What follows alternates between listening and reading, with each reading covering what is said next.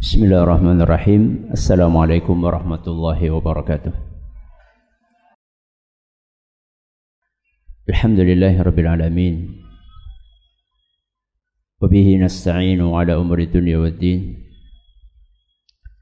صلى الله على نبينا وسيدنا محمد وعلى آله وصحبه أجمعين أما بعد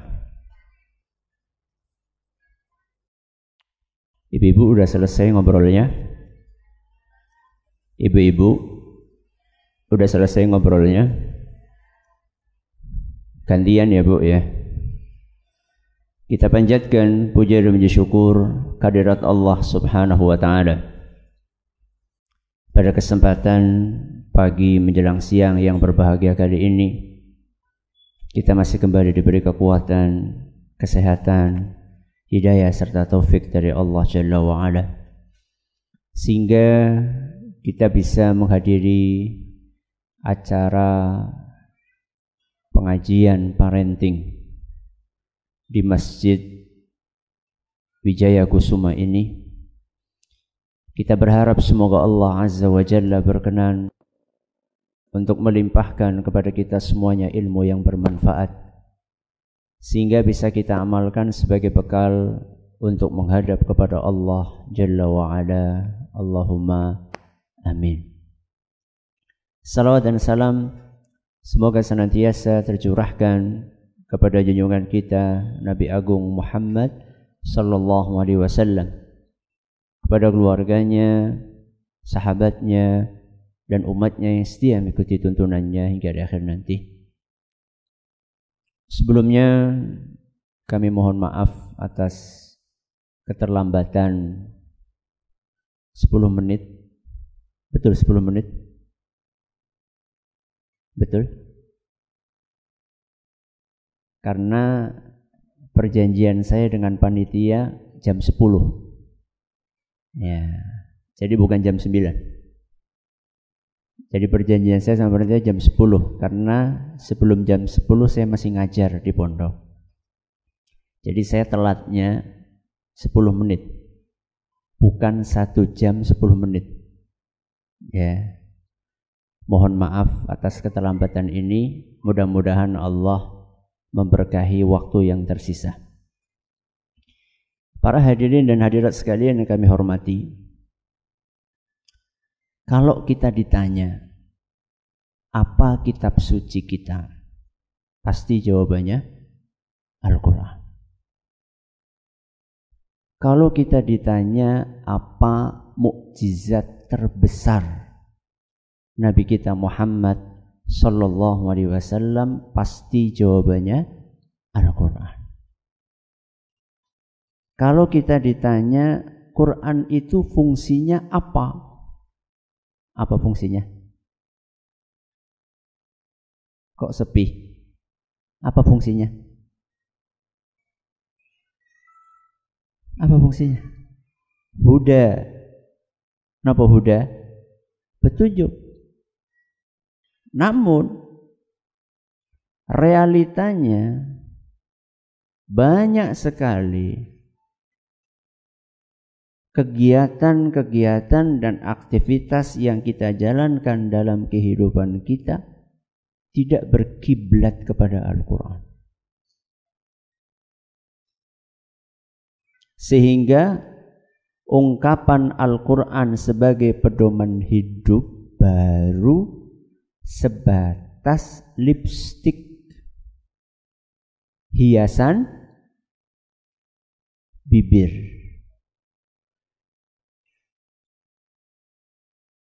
Padahal Al-Quran itu pedoman kehidupan kita dalam seluruh lini kehidupan. Kalau kita pengen berekonomi dengan baik, carilah panduannya di mana? Al-Quran. Kalau kita ingin berpolitik dengan baik, carilah panduannya dalam Al-Quran. Kalau kita ingin berumah tangga dengan baik, carilah panduannya dalam Al-Quran.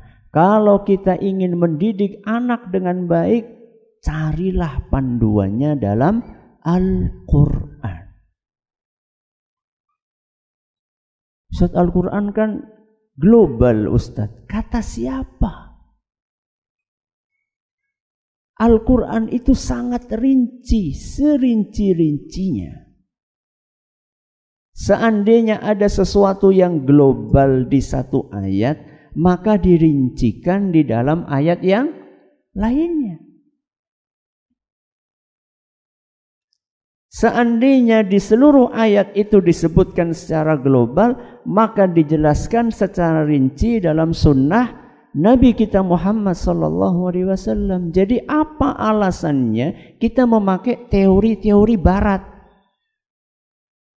Apa alasannya? Pendidikan seksual. Anak disuruh hadir pendidikan seksual keluar-keluar bukannya semakin menjaga diri dalam pergaulan dengan lawan jenis malah semakin pikir kotorannya. Sukses untuk menumbuhan Victor. Pikiran kotor. Kenapa? Karena teori-teori yang diajarkan dalam pendidikan seksual itu bukan diambil dari Al-Quran. Ustaz memangnya pendidikan seksual ada dalam Al-Quran? Ada. Nyong dene ora ngerti wong ora sinau. Ya. Termasuk masalah keluarga.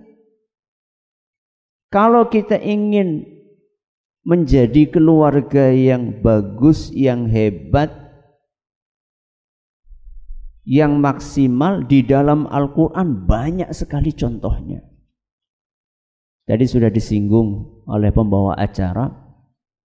Ya, banyak kisah keluarga-keluarga hebat di dalam Al-Quran. Tapi kadang-kadang ada sebagian orang mengatakan itu kan para nabi. Nabi Ibrahim, Nabi siapa lagi? Nabi siapa lagi? Nabi Adam, Nabi Zakaria, Nabi Muhammad sallallahu alaihi.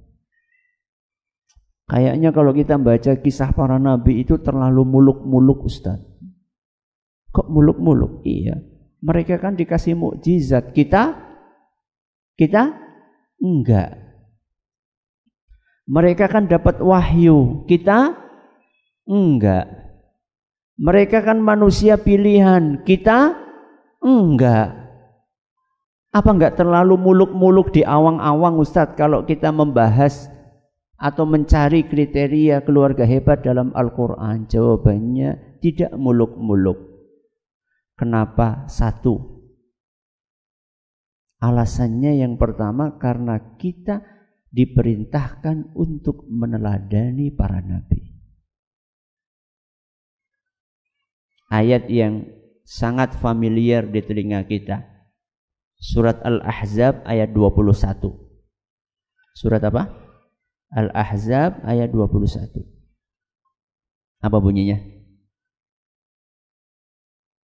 Apa? Barakallahu fiik. Laqad kana lakum fi Rasulillahi uswatun hasanah. Telah ada dalam diri Rasulullah sallallahu alaihi wasallam suri teladan yang baik buat kita.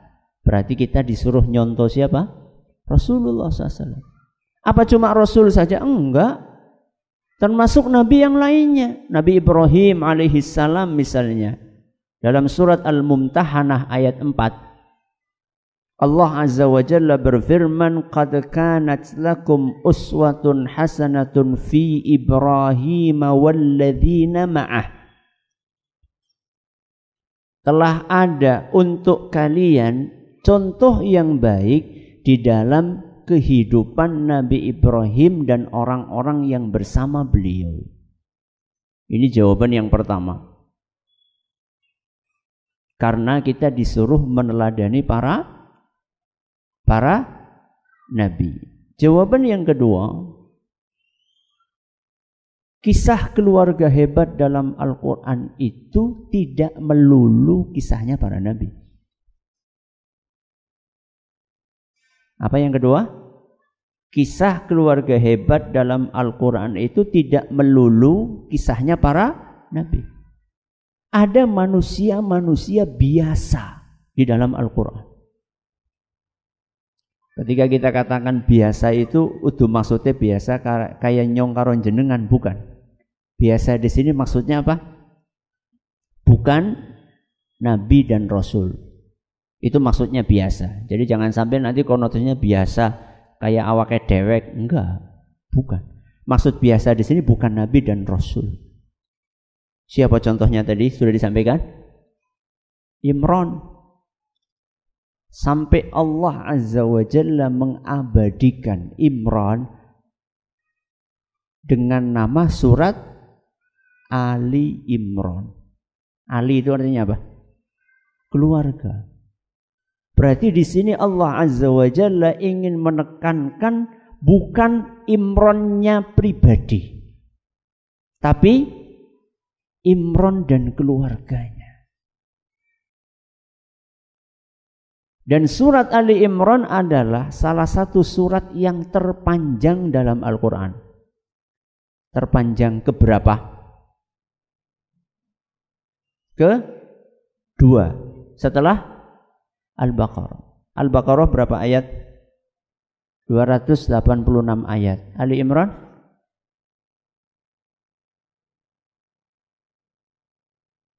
Ali Imran? Aja buka disit kesuwen. Ali Imran? 200 ayat. Antum bisa bayangkan bagaimana Allah Azza wa Jalla mengabadikan keluarga Imran dalam berapa ayat?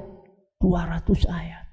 Walaupun isinya tidak melulu tentang keluarga Imran. Contoh manusia biasa yang lain. Tadi apa? Siapa? Luqman. Bukan Nabi. Allah abadikan dalam satu surat khusus. Namanya surat Luqman.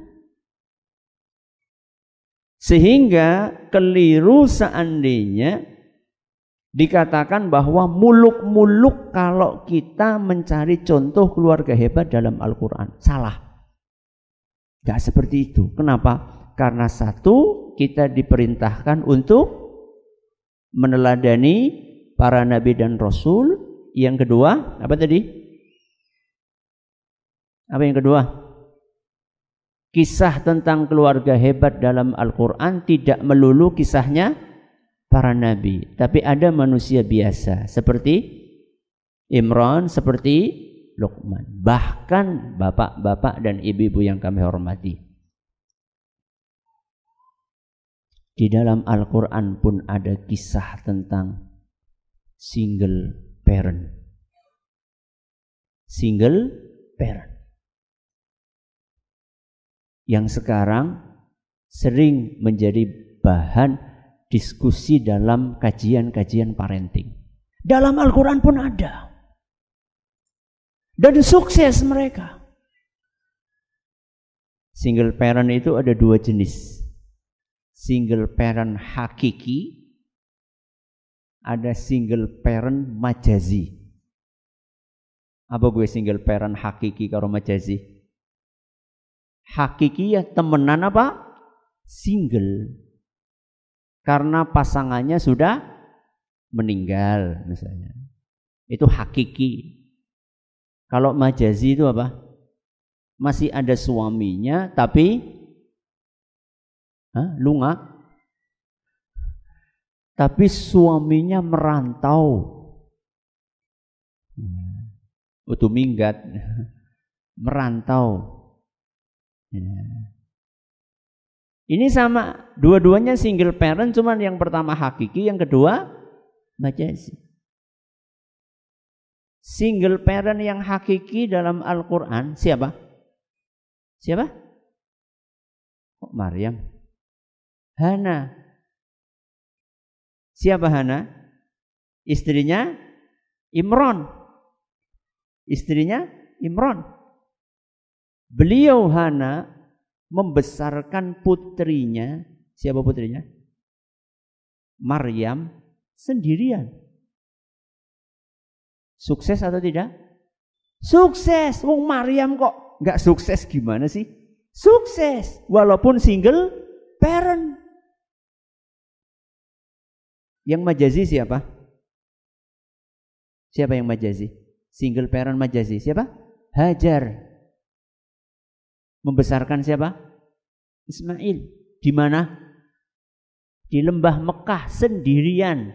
Sampai menjadi remaja atau pemuda Ismail. Ayahnya di mana? Oh iya, ayahnya siapa? Nabi Ibrahim. Di mana tinggalnya? Palestina. Single parent bisa berhasil. Sehingga ketika Allah menakdirkan ada di antara jamaah sekalian yang single parent, itu bukan berarti kiamat masih ada kesempatan untuk mendidik anak dengan baik. Contohnya ada di dalam Al-Quran. Jadi nyong nembe ngerti mulane ngaji ya. Ustaz, keluarga hebat dalam Al-Quran itu kriterianya apa saja? Ini pembahasan panjang saya bisanya sampai jam 11. Mudah-mudahan Allah berkahi waktu kita.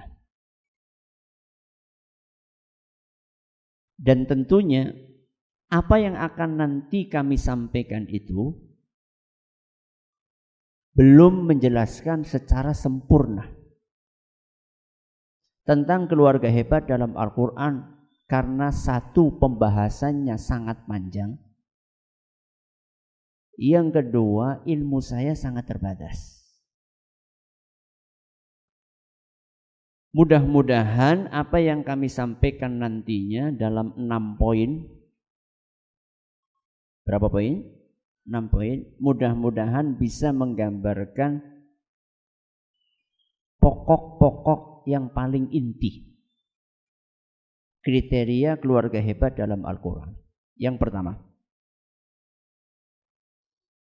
Karakteristik keluarga hebat dalam Al-Quran yang pertama,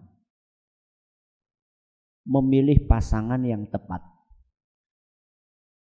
Memilih pasangan yang tepat. Jadi, kalau kita ingin membangun keluarga yang harmonis, itu diawali dari milih pasangan. Tidak boleh milih pasangan senemune nemu neng sepur, nemu neng terminal aja. Itu Al-Quran sangat detail dalam menentukan kriteria. Contoh misalnya, contoh ya, dalam Al-Quran itu dijelaskan siapa wanita yang tidak boleh sama sekali dinikahi. Itu ada dalam Al-Quran. Itu Allah ceritakan dalam surat An-Nisa ayat 21 sampai 20 dua. Itu pembahasan tentang mah mahram. Apa artinya mahram? Wanita yang atau laki-laki atau wanita yang haram untuk dinikahi. Mahram. Bukan muhrim. Kalau muhrim apa? Orang yang sedang berihram. Ya. Ada salah kaprah istilah yang betul mahram. Itu contoh kriteria memilih pasangan dalam Al-Quran. Contoh yang lain misalnya, Al-Quran secara tegas melarang kita untuk menikahi wanita pezina dan juga laki-laki pezina walaupun ayu. Walaupun apa? Ayu. Ya akhi antum kenapa milih wanita tersebut? Kan antum tahu pergaulannya bebas. Insya Allah nanti anak didik Ustadz. Masya Allah. Loh yang baik-baik masih banyak kok ngapain nyari yang enggak baik. Allah sampaikan dalam Al-Quran wazaniyatu la yankihuha illa zanin au musyrik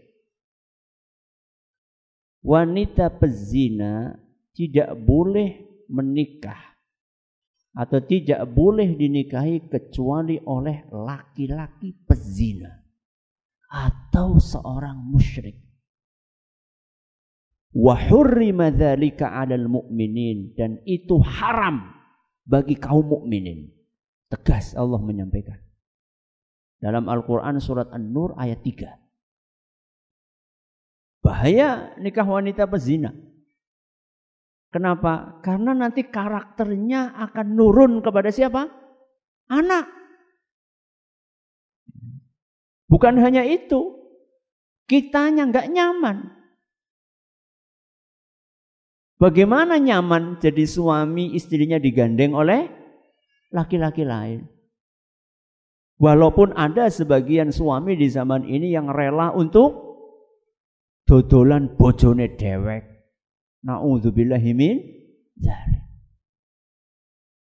Contoh memilih pasangan dalam Al-Qur'an. Contoh juga dalam Al-Quran memilih pasangan tidak boleh kita menikah dengan laki-laki atau wanita musyrik. Tidak boleh. Itu Allah sampaikan dalam surat Al-Baqarah ayat 221. Jadi insya Allah nanti kita dari awal sampai akhir anak akan berusaha dalil-dalil yang anak bawakan dari Al-Quran. Karena judulnya karena judulnya gitu. Karena judulnya apa dah? Keluarga hebat dalam Al-Quran. Jadi ketika anak bawakan hanya ayat-ayat Al-Quran dan anak tidak bawakan hadis Nabi SAW bukan karena anak anti hadis, bukan.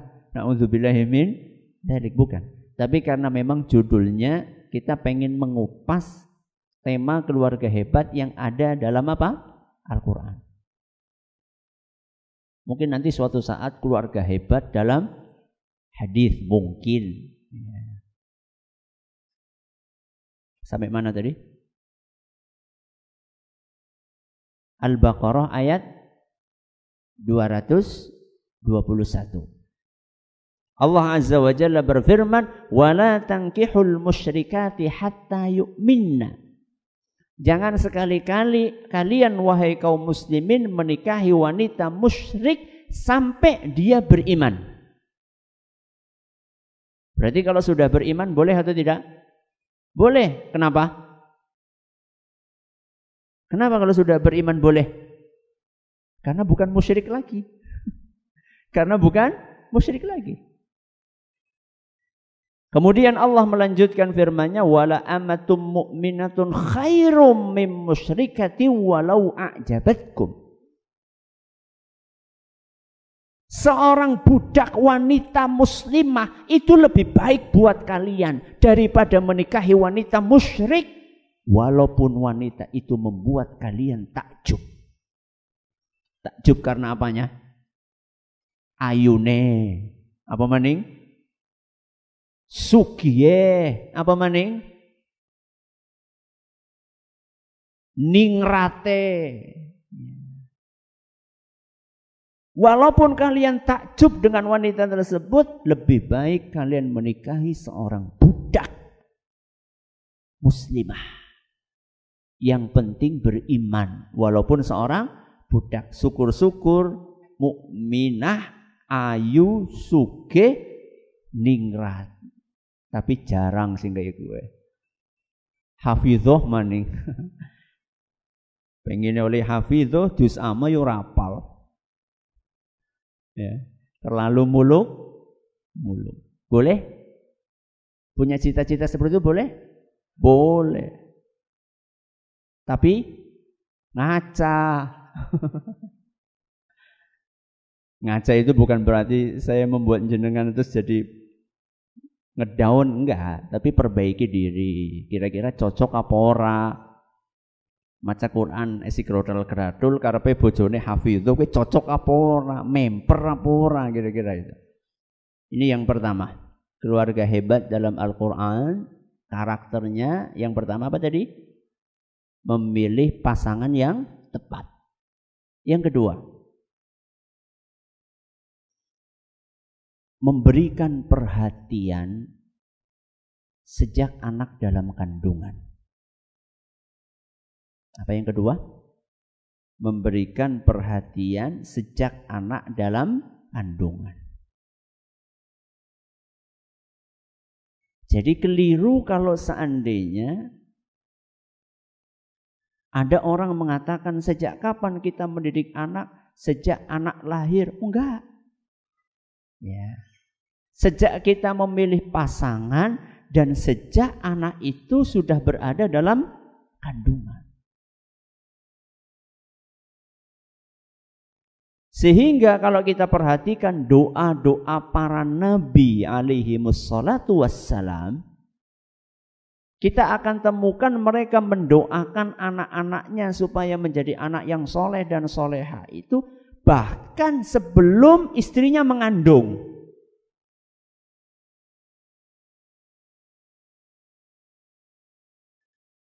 Nah kalau mau ini contoh doanya para nabi. Jadi aja ngarang donga dewek. Kan ada sebagian orang priwe ben bocah yang ganteng, ya sering-sering maca surat Yusuf. Ya belum tentu ganteng wong ramane bi orang ganteng. Tapi mungkin atau tidak? Mungkin. Jajal baik. Tapi doanya ini, dengerin doanya sekarang. Ya. Doanya Nabi Ibrahim alaihissalam. Siapa? Nabi Ibrahim alaihissalam dalam surat As-Saffat. Surat As-Saffat ayat 100. Allah Azza wa Jalla berfirman menceritakan doanya Nabi Ibrahim, Rabbi habli minas salihin. Begitulah Nabi kita Ibrahim alaihissalam Beliau memohon kepada Allah. Coba sekarang ayo kita merenung. Apa artinya Robi habli minas solehin? Ya Allah karuniakanlah kepadaku keturunan yang soleh. Soleh, soleha. Coba mari kita renungkan.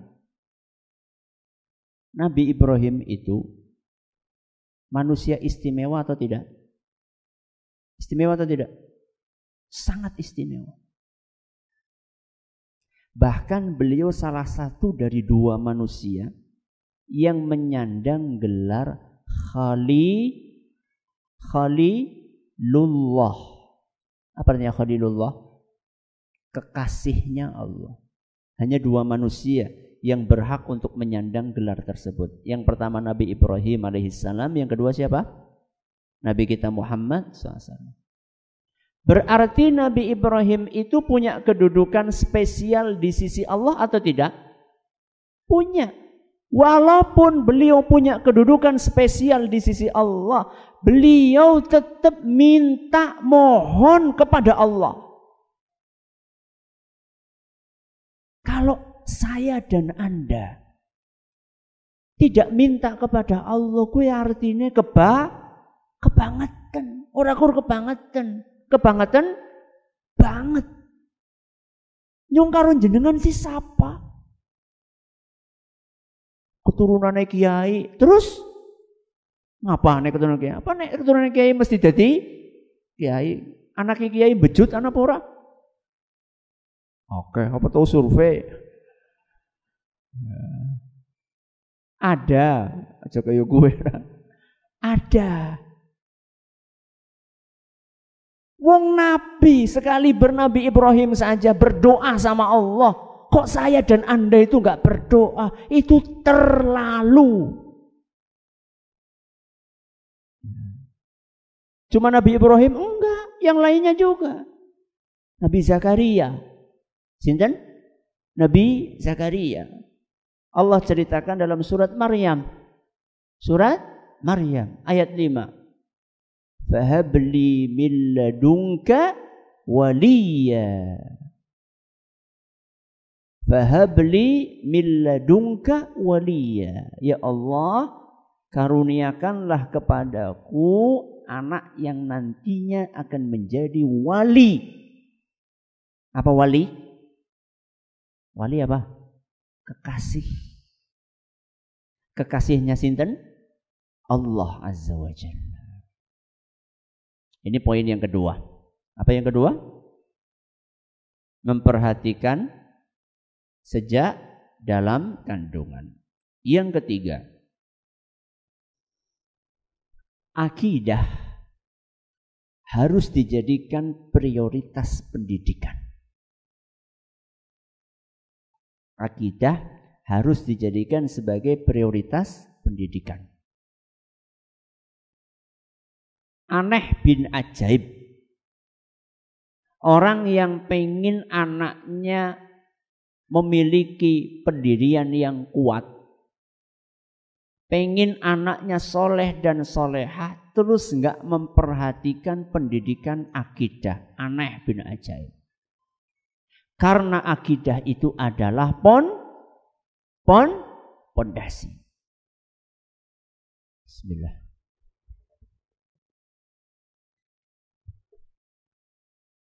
Makanya kalau kita perhatikan para nabi alaihi wassalatu wassalam dan juga orang-orang soleh Salah satu poin yang sangat mereka perhatikan dalam pendidikan anak adalah penanaman akidah. Kita lanjutkan tadi kisahnya Nabi Ibrahim alaihissalam. Dalam surat Ibrahim, surat apa? Ibrahim ayat 35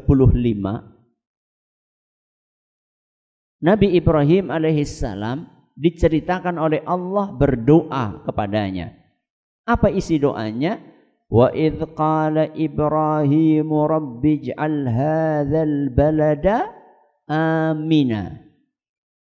Ya Allah, jadikanlah negeri ini aman.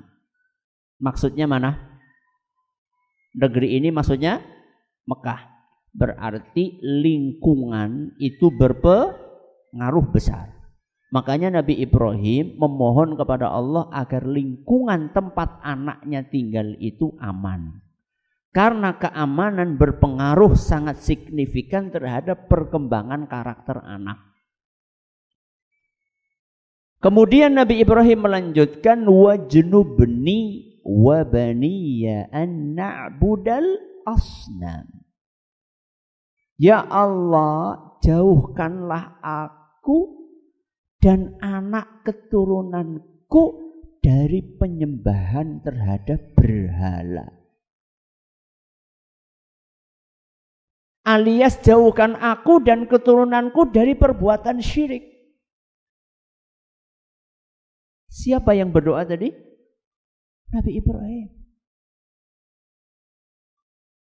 Akidah kita dengan akidahnya Nabi Ibrahim kuat siapa? Kuat mana? Gak ada seujung kukunya kita. Dibandingkan kekuatannya. Kekuatan akidahnya Nabi Ibrahim alaihissalam. Beliau berani melawan hegemoni Namrud penguasa yang memiliki sekian banyak pasukan sendirian menghadapi hegemoni kesyirikannya Namrud dan kepongahannya karena akidah yang kuat. Itu saja masih berdoa kepada Allah, lindungi aku dan keturunanku dari penyembahan terhadap berhala. Kok kita Gak minta sama Allah subhanahu wa ta'ala agar dilindungi dari kesyirikan dan juga keturunan kita. Kita itu siapa?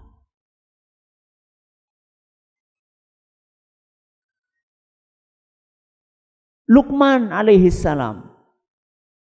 Luqman dalam surat Luqman. Luqman dalam surat Luqman ayat 13. Wa idh qala Luqmanu libnihi wa huwa ya'idhuhu ya bunayya la.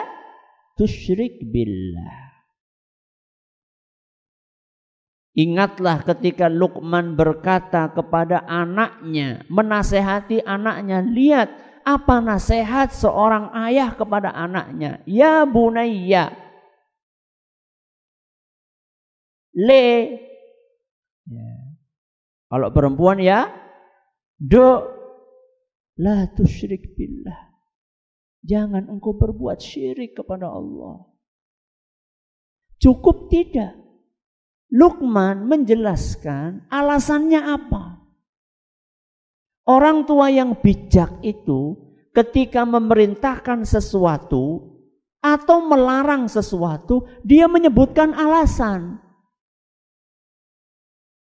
Lukman ketika menyampaikan nasihat kepada anaknya mewanti-wanti jangan berbuat syirik, Lukman kasih alasan.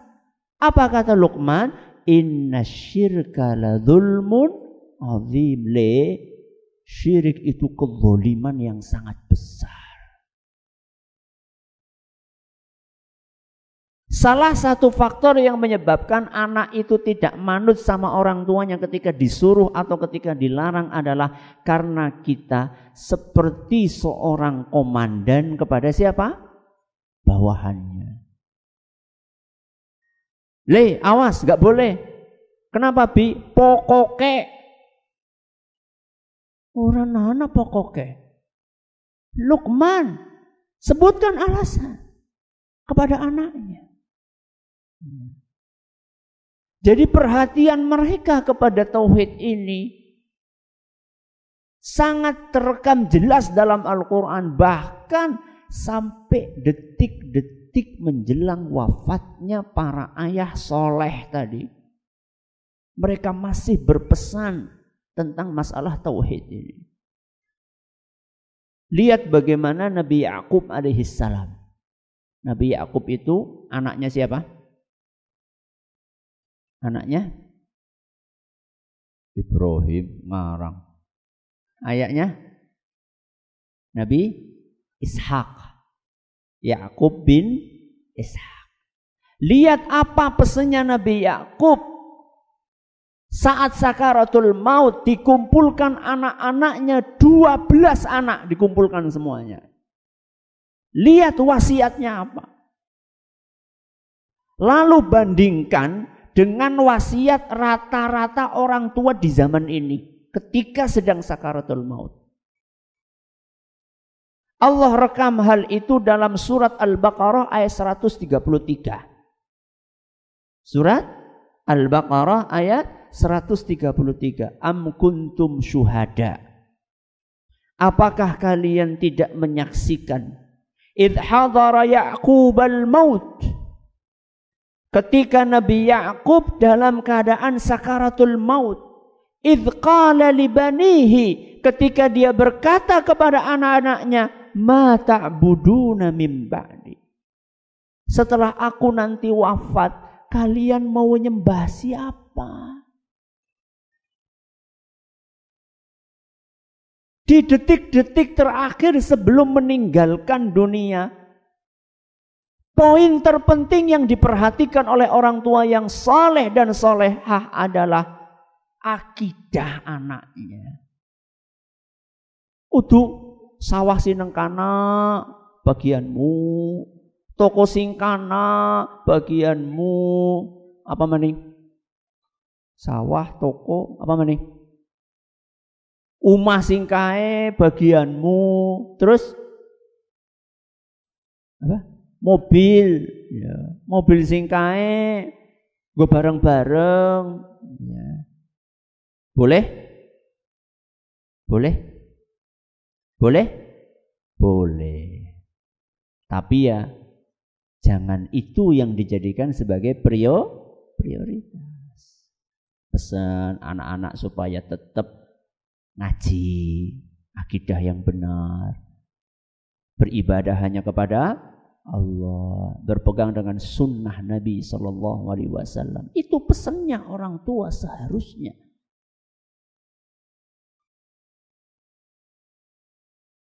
Ini poin yang keberapa? Yang ketiga.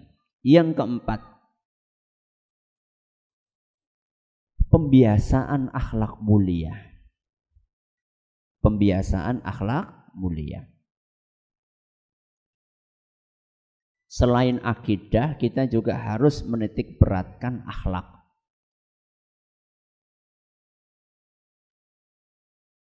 Dalilnya kelanjutan ayat tadi. Tadi surat Luqman ayat berapa? Ayat berapa? 13. Nanti jenengan lanjutkan 14, 15, 16, 17, 18, 19. Pira berarti? Oke. Ya, 13 sampai berapa? 19. Habis ayat 13 yaitu ayat keberapa? 14. Allah melanjutkan wa wassaynal insana biwalidayhi menjelaskan tentang kewajiban birrul walidain. Kewajiban orang tua mendidik anaknya untuk birrul walidain. Bahkan seandainya orang tua itu musyrik sekalipun. Makanya kelanjutannya apa? Wa in jahadaka ala an tusyrika bi ma laysa laka bihi ilmun fala tuti'huma. Kalau seandainya orang tuamu memerintahkanmu untuk bukan memerintahkan, memaksamu untuk berbuat syirik, maka jangan engkau patuhi perintahnya tersebut, tapi wasahib huma fid dunya ma'ruf.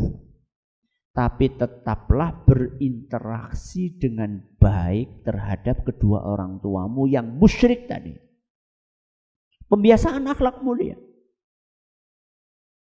Walaupun orang tuanya mus musyrik.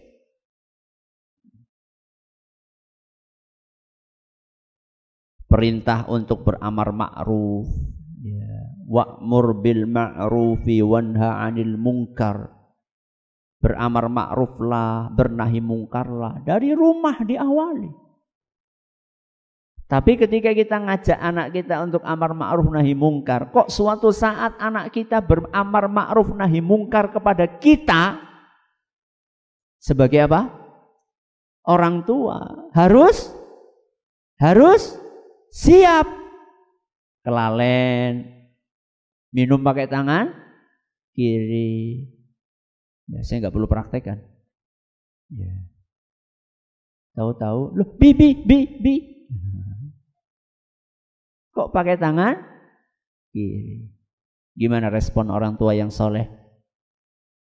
Gimana respon orang tua yang soleh? Jazakumullahu khairan. Matur nuwun ya. Mudah-mudahan kita dipertemukan oleh Allah di surga sudah mengingatkan Abi. Jangan malah sebaliknya. Cah cilik ngerti apa? Ya ngerti wong tuane ngombe nganggo tangan kiwe kok. Ngerti apa?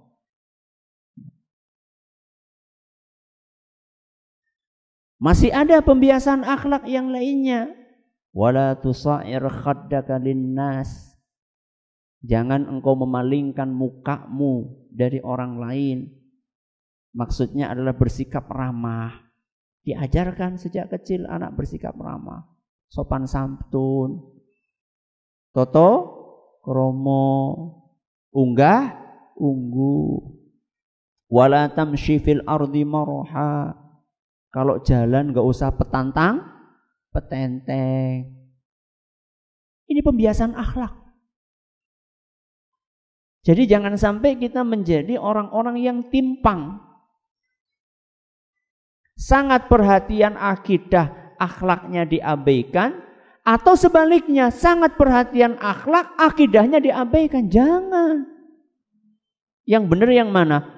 Memperhatikan akidah, mengabaikan akhlak, atau memperhatikan akhlak, mengabaikan akidah. Yang benar yang mana? Yang benar yang mana? Ora benar loro-lorone. Yang benar adalah akidahnya diperhatikan, akhlaknya juga diperhatikan. Itulah keluarga hebat dalam Al-Quran. Yang kelima, sabar dan tidak putus asa dalam mendidik anak. Sabar dan tidak putus asa dalam mendidik anak. Mari kita perhatikan pesan Allah Azza wa Jalla kepada manusia yang paling dia cintai. Siapa? Nabi kita Muhammad sallallahu alaihi wasallam. Dalam surat Toha ayat 132. Surat Toha 132. Allah Azza wa Jalla berfirman wa'mur ahlaka bis salati perintahkan keluargamu untuk salat perintahkan keluargamu untuk sholat. Keluarga itu mencakup istri dan anak-anak dan juga keluarga kerabat yang lainnya. Wa'mur ahlaka bis salati wahai Muhammad ajak keluargamu untuk sholat wastobir alaiha dan bersabarlah dalam aktivitas tersebut Aktivitas apa? Ngajak keluarga sholat. Jadi Allah subhanahu wa ta'ala menyampaikan dua pesan secara berurutan. Pesan yang pertama, kewajiban kita ngajak keluarga sholat. Pesan yang kedua, kewajiban sabar. Kenapa kok digandingkan? Karena ngajak sholat itu butuh sabar. Saya tanya sama jenengan, bangunkan anak subuhan itu gampang apa angel? Pada. Berapa kali bangunkannya? Ping pira? Ping kopang kaping. Pada. Setiap hari dibangunkan atau kadang-kadang bangun sendiri? Ya kadang-kadang Ustadz, ya kadang-kadang. Pira gue kadang-kadang ya setahun sepisan Ustadz. Sabar. Begitu bangun langsung menyat ngaduk kamar mandi. Boten. Mampir disit. Pada. Ya. Kucek-kucek disit. Eh belum kucek-kucek ding. Ya. Ganti apa? Posisi. Ya. Awalnya madep kanan, gugah, ganti posisi madep kiri. Digugah maning, ganti posisi tengkurep. Digugah maning, ngucek, ngucek. Gugah maning, melek sedidik, merem maning. Ustaz kok tahu ya pengalaman. Ya. Kadang-kadang marah-marah, betul? Betul. Duduk, setelah duduk orang ditunggoni turu maning.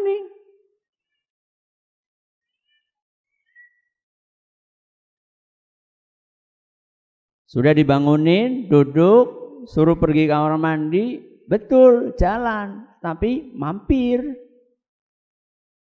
Mampir di mana? di ruang tamu, duduk di situ turu mani. Gugah maning langsung jalan, mampir dapur, jagong turu mani. Datangi lagi, suruh bangun lagi. Sampai depan pintu kamar mandi, yo sempat dodok mengarap kamar mandi turu. Sabar.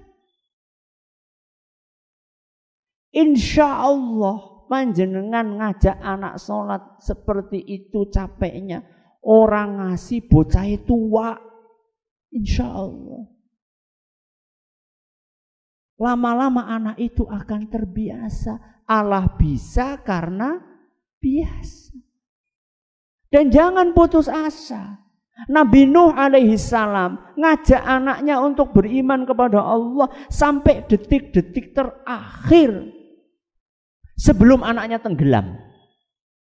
Allah ceritakan itu dalam surat Hud ayat 42 sampai 43. Surat Hud. Ketika Nabi Nuh sudah naik di kapal, sudah banjir bandang. Dia melihat anaknya nggak mau naik kapal. Ya bunayyar kam ma'ana. Wahai anakku naik sini di kapal. Wala takum ma'al kafirin. Jangan kamu bersama dengan orang-orang kafir. Padahal Nabi Nuh itu sudah ngajak anaknya berapa tahun? Berapa tahun? Beliau berdakwah 950 tahun. Gak putus asa.